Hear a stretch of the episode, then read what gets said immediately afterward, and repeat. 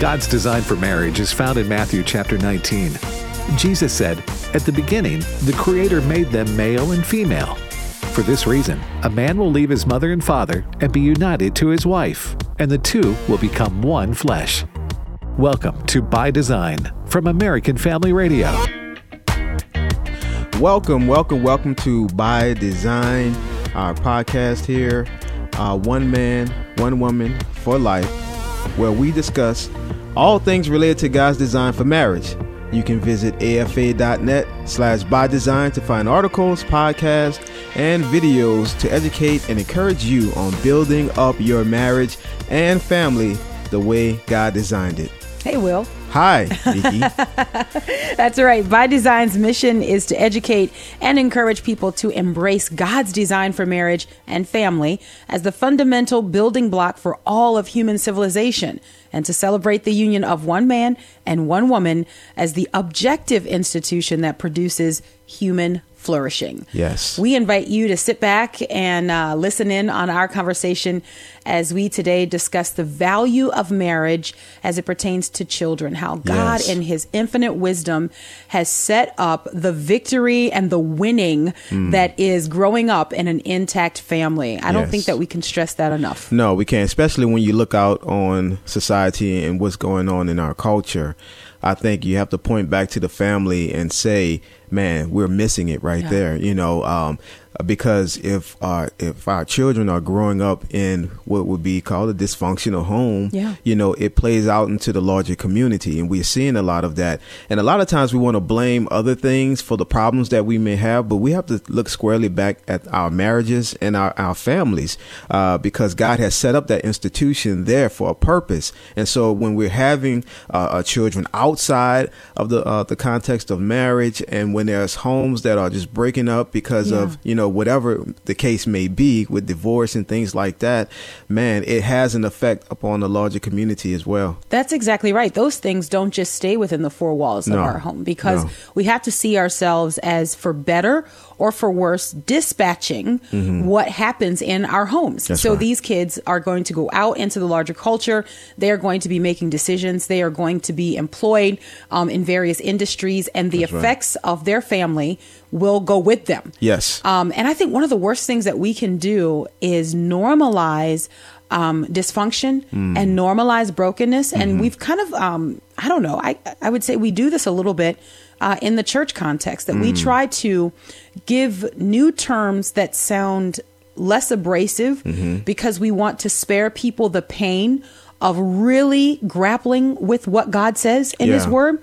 Yeah. So, for example, we talk about single parent um, or single family or single parent families, Mm-hmm. single adult parenting, however you say it, right? but my point is that what we do is we normalize that. And so then the sting of it is no longer felt. Mm. So there was a time where a person would say, man, you know, this is a tragedy that a marriage has failed. Yeah. This is a tragedy that a family is broken up Yeah. And we would feel that we we um, talk in terms of broken homes and we talk about the decline of the family and no Mm. Yeah. longer are we doing that so much now we've kind of given it this cool poppy feel that you know i'm a single mom Mm. or i'm a single dad and we've attached some valor to that um, and i think we do that to our children's um, disadvantage like Yeah. we are not giving them the best possible outcomes i know as we go on in our in our talk today um, or in our conversation, we're going to look at some of the effects that are documented Mm-hmm. Yeah. um, when we talk about kids who grow up in a broken family. Yeah. Mm-hmm. But I think from the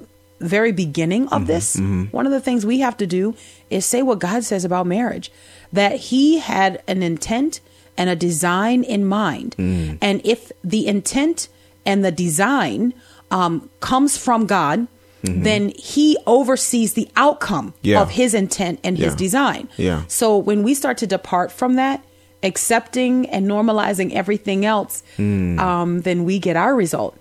Yeah. And the fact is, it has been, um, man, a disaster. Yeah, it, it has been, and we always have to consider what marriage is. You know, it's a picture of Christ and the church. Amen. And there's a huge reason why the enemy always want want to fight against marriages. You know, um, because he understands that picture as well. To, so to mar it, uh, to make it uh, something that is not, you know, to him, you know, that's that's the avenue that he want to travel on. Yeah, you yeah. know. But we, as the body of Christ, we have to celebrate marriage. We have to uphold marriage. Uh, we have to uh, put it in its, its place where God has said it. You know, and not call even other things that uh, define themselves as marriage, not even call that marriage because it's not. And so, uh, and from a, a marriage, you know, their there are offspring, and God has set it up. It's so important that God has set it up that children learn authority within the marital Yeah. context. That's good. You know, uh, the Bible talks about you know children honoring their father and their mother, that their days may be long in the land that God has given. Commandment You- number five. Yes, and so the thing is, you, you can say that not honoring and your father and, and, and mother would have different consequences, Mm-hmm. Yeah. and I think we, we're seeing that play out more and more uh, in in our culture, where young kids are being killed by other young kids, or even the instances where we see you know different uh, law enforcement officers having to use force because there Mm, yes. are kids, not just kids, but a lot of times they are children who are not listening and, and complying. Yeah. So where did they learn uh, not to, you know, uh, um, where did they learn not to obey authority? Yeah. In the Okay, home. In the home, because that that is a built-in uh, place where authority should be learned. Look, I grew up uh, and I had both parents. Mm-hmm. Uh, my mom and my dad were were very present in my life. I had friends who didn't have both parents, Yeah. and in some cases, our outcomes were very different. And I'm not solely saying it's because of that, but I believe that that had a part to play in it because Mm-hmm. my dad was was very present as an authority figure in my life and taught me how to relate to authority. And I think that's so important when we talk about children, you know, being uh, raised uh, in uh, intact marital, you know, situations. Now think about that. excuse me. Think about that in the context of a husband and wife uh, living together. So you're talking about kids learning um, authority by being given a command or told what to do, Yeah. and then they submit to that. Yes. I think in addition to that, they see something kids who come from an intact family, a family that is submitted to the lordship of Jesus Christ, they have an opportunity to see also submission. Like you hmm. think about what the Bible says when you look at Paul's letter to the Ephesians and he's talking about husbands and wives, mm-hmm. right? And he's saying that wives should submit to their husbands. Hmm. So you if you have kids who are watching this, then what hopefully they see is the reward and the benefit and the joy of submission. Yeah. So not only are they learning because they are being directly charged with obey and do, Mm-hmm. but they are learning because in some ways they are passively watching this Yes. play out in front of them. 100%. And they no longer view submission as something that is like, you're not the boss of me, Mm. but they can see the joy and the benefit Mm-hmm. in submitting and in obeying and in respecting authority. Yes. I think it's so important. I think about this from the perspective of being a wife. I have a very strong personality, um, and, and and part of my personality is um, innate. It's something that is given to me by God. Yes. But then there are other parts of my personality that are shaped because of the dysfunction of having um, not had a father in the home. And so what I saw was just my mom doing everything, not making the connection that she had to do everything because she's the only one there.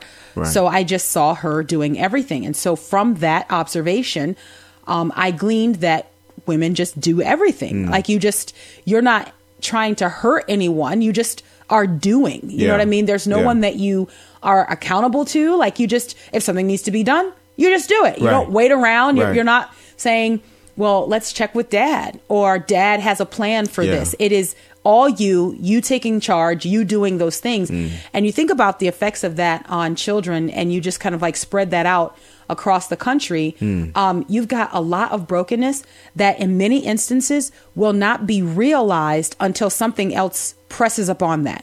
So as to your point, maybe law enforcement Mm. Yeah. or in other circumstances, maybe they get married. Yeah. Like was the case for me. Yeah. You get married and then you realize, no, you're not supposed to do everything. Yeah, and, you know, and even in the context of having a job, Yeah. you have to submit to authority. You have someone who's over you. If you haven't learned that, you feel like you're the boss. That's right. You That's know, right. and- And, you see submission as weakness. yeah, you see it as weakness, you know, and and man, just to speak on like legacy too. I, I had a I had a couple conversations with some young guys who have children, uh, and they're in relationships, but they're not married. And God gave me an opportunity to encourage both of them.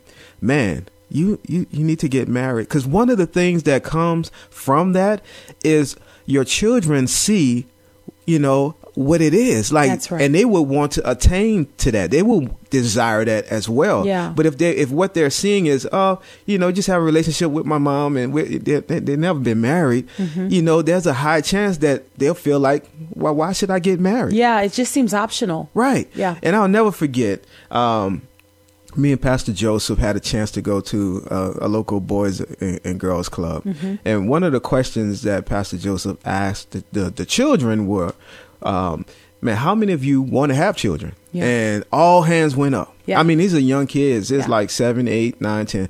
You know, hands went up. They, everybody. And then the second question was, "How many of you want to get married?"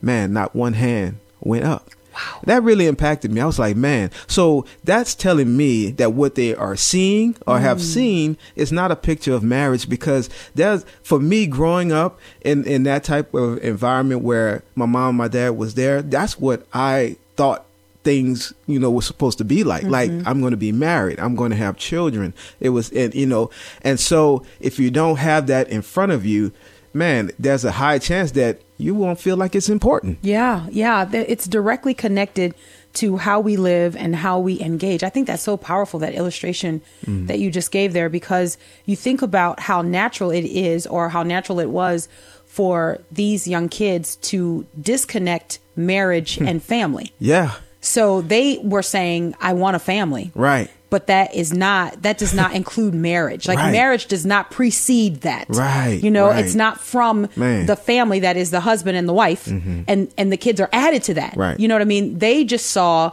the family as what they were accustomed to. Mm-hmm. Yeah. And probably in, if we're just being honest, probably just the mom. yeah You know, and, um, yeah I mean, that's tragic, It- you know, to really think about is. that. You know, we're having a conversation these days about privilege. Mm. And people talk an awful lot about certain people having advantages just based on the color of their skin. Mm-hmm. And I think that what we do is we do a disservice to the benefits of the institution of marriage Mm. and what God has caused um, to be sort of like the flourishing that happens in the context of a marriage, Mm. right? So um, there's something called the marriage premium where if you have a husband who um, is working, and this is interesting. So I was reading this report. This is a report out from like a few years ago, but this thing or this this phenomenon, if you mm-hmm. will, called the mm-hmm. marriage premium, and it's the name that economists give to the increase in husbands' productivity mm. and earnings caused by their entering marriage.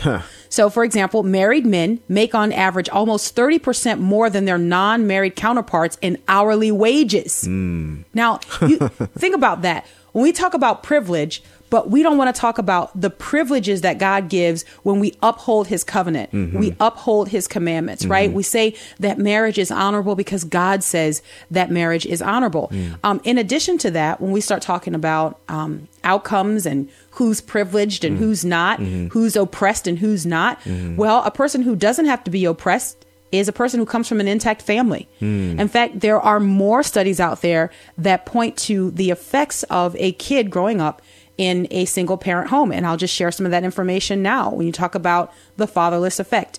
Children in single parent households are raised not only with economic uh, disadvantages, but also social and psychological disadvantages. Wow. For example, they are four times as likely as children from intact families to be abused or neglected. They are much likelier to have trouble academically, twice as prone to drop out of school, three times more likely to have behavioral problems, much more apt to experience emotional dis- disorders, mm. far likelier to have a weak sense of right and wrong, and significantly less able to delay gratification and to control their violent or sexual impulses. Mm. Two and a half times they are likelier to be sexually active as teens, and approximately twice as likely to conceive children out of wedlock.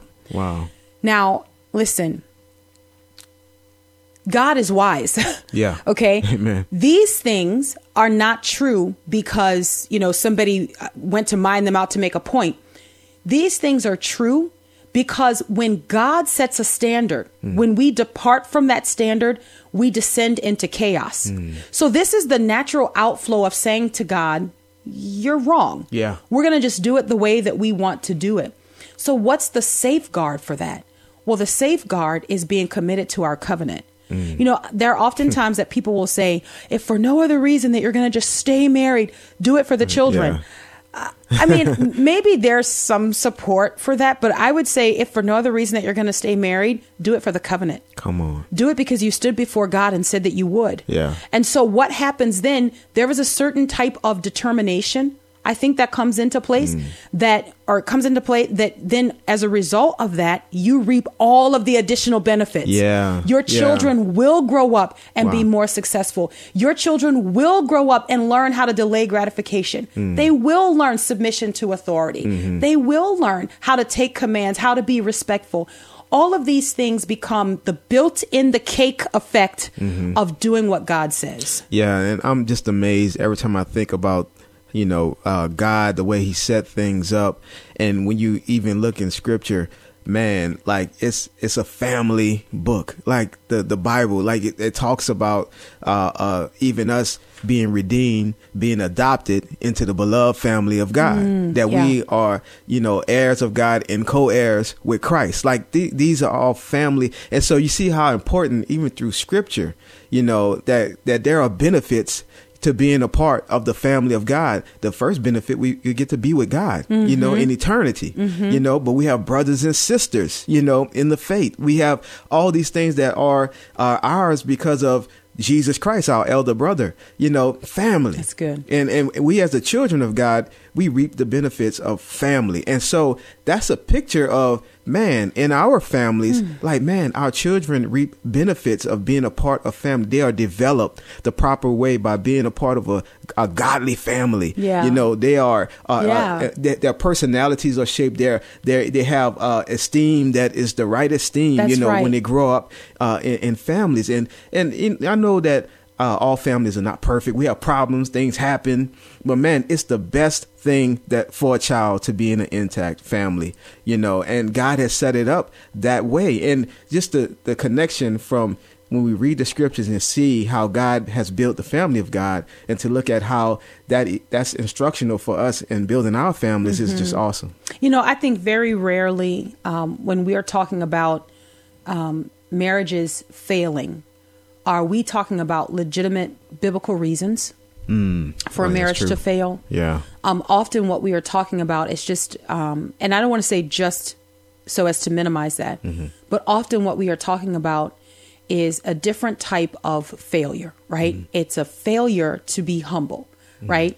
A failure to um, to show grace, a failure to connect and to understand that applying what the Word of God says is vital to a healthy and successful marriage. And so, too often, um, and I, I say this anecdotally, but too often, what you have is you have people who are just like, you know, I just don't feel like doing this anymore. Wow. I just don't feel like being married. And and I you know, I often try to apply that to anything else in life. Like, you know, where else do you, you know, get to successfully say I just don't feel like it? You have a mandate in place and you say I just don't feel like it. Mm-hmm. Where else do you get to apply that without consequences? Yeah. So, like, think about speed limits. And I don't want to oversimplify this so as to minimize the real pain that couples go through. All right. Marital difficulties are genuine difficulties. Mm-hmm. But often people get to the place where they're just like, I don't feel like it. So, let's apply that to a speed limit. Mm. I say, I just don't feel like going that slow. It's 35 miles an hour. I, I just don't feel like it. I'm tired. This is a crawl. I'm over it. I need to get where I want to go. And so I'm going to go 70. So then what happens in that context? Well, you're doing what you feel like doing. Right. But there are real consequences. Maybe you're pulled over. Maybe you're ticketed. Maybe you're given a warning. But the point is that we have rules in place, right? And we understand these rules. We may not like them, but we understand them. We don't do that with the sacred institution of marriage. Mm-hmm. God has called for one man and one woman to be married in covenant. And this is a picture of Christ in the church. So think about if we, you know, get to this place and we're just like, eh, I don't feel like doing it. Well, there will be consequences. Mm. We nobody breaks God's commands with impunity. Mm. Now, there is forgiveness, right? There is forgiveness, and this is God's amazing grace. But we must also understand that even though there is forgiveness, we don't erase consequences, hmm. right? So for me, the effects of growing up fatherless were real. Yeah. And are real. I'm I'm sure there's an ongoing battle that I have. I know for sure it was most pronounced when we were early on married, you know? But but what is it that we are saying when we stick it out? We are saying, Lord God, you are right. Yeah, and I, I think you know for people that would listen that would be in the same situation, that's the hope that Christ can change the whole situation. Mm-hmm. Like so, if you have come from a, a family that was broken, Mm-hmm. you don't have to have a broken family going forward. Yeah, and I, you know, because there may be people that that that come from that context, just like y- yourself, you know, that may feel like so. Does that mean no? You don't have to like it. It, doesn't have to be a cycle. Yeah, I think know? that's a great way. Um, I think we should transition to that. Talk about um, the hope that is, you know, maybe you doing things differently than how your parents did it. Yeah. You know, I, I- I think that, man, I, sometimes I look at you with our children and I have this sense of, you know, life is different for them Yeah. than it was for me. Yeah. And there is a there is a void that doesn't ever go away, Mm-hmm. right? God's amazing grace allows for it to be covered in a sense, Yeah. right? But I can never go back and be raised Yeah, by right. my dad. Right, and and that's the thing. You know, you can never go back and just change the past, but there's always opportunity for the future.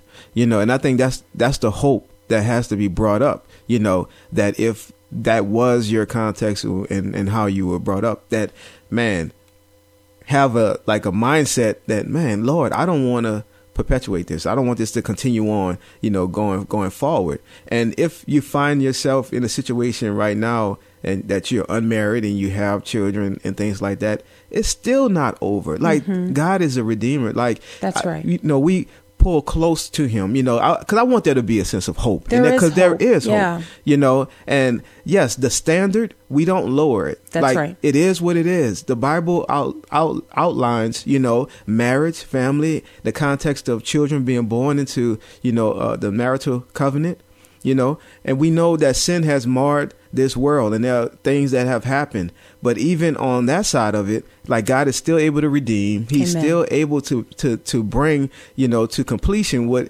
uh, how things are supposed to be. And so it's not like over. Yeah. But we do want to say, you know, and and celebrate the way that God has made it, you know, because in our society today, it's almost like take it or leave it. Yeah. There's no fault div- divorce Yeah. and, uh, and things that would would just show uh, a disregard for Yeah. for marriage, Yeah. you know, and the structure that God has uh, brought about. You know, I think that's a really good point that you make. And if I could just make it quickly before we run out of too much time, I think it's so important for us to understand as parents that just because we miss it does not mean that we cannot point to God's standard. Yeah. I think too often your parents mom. will, yeah, exactly like my mom. You know, so here my dad left us. You know, Mm-hmm. he made the decision to walk out.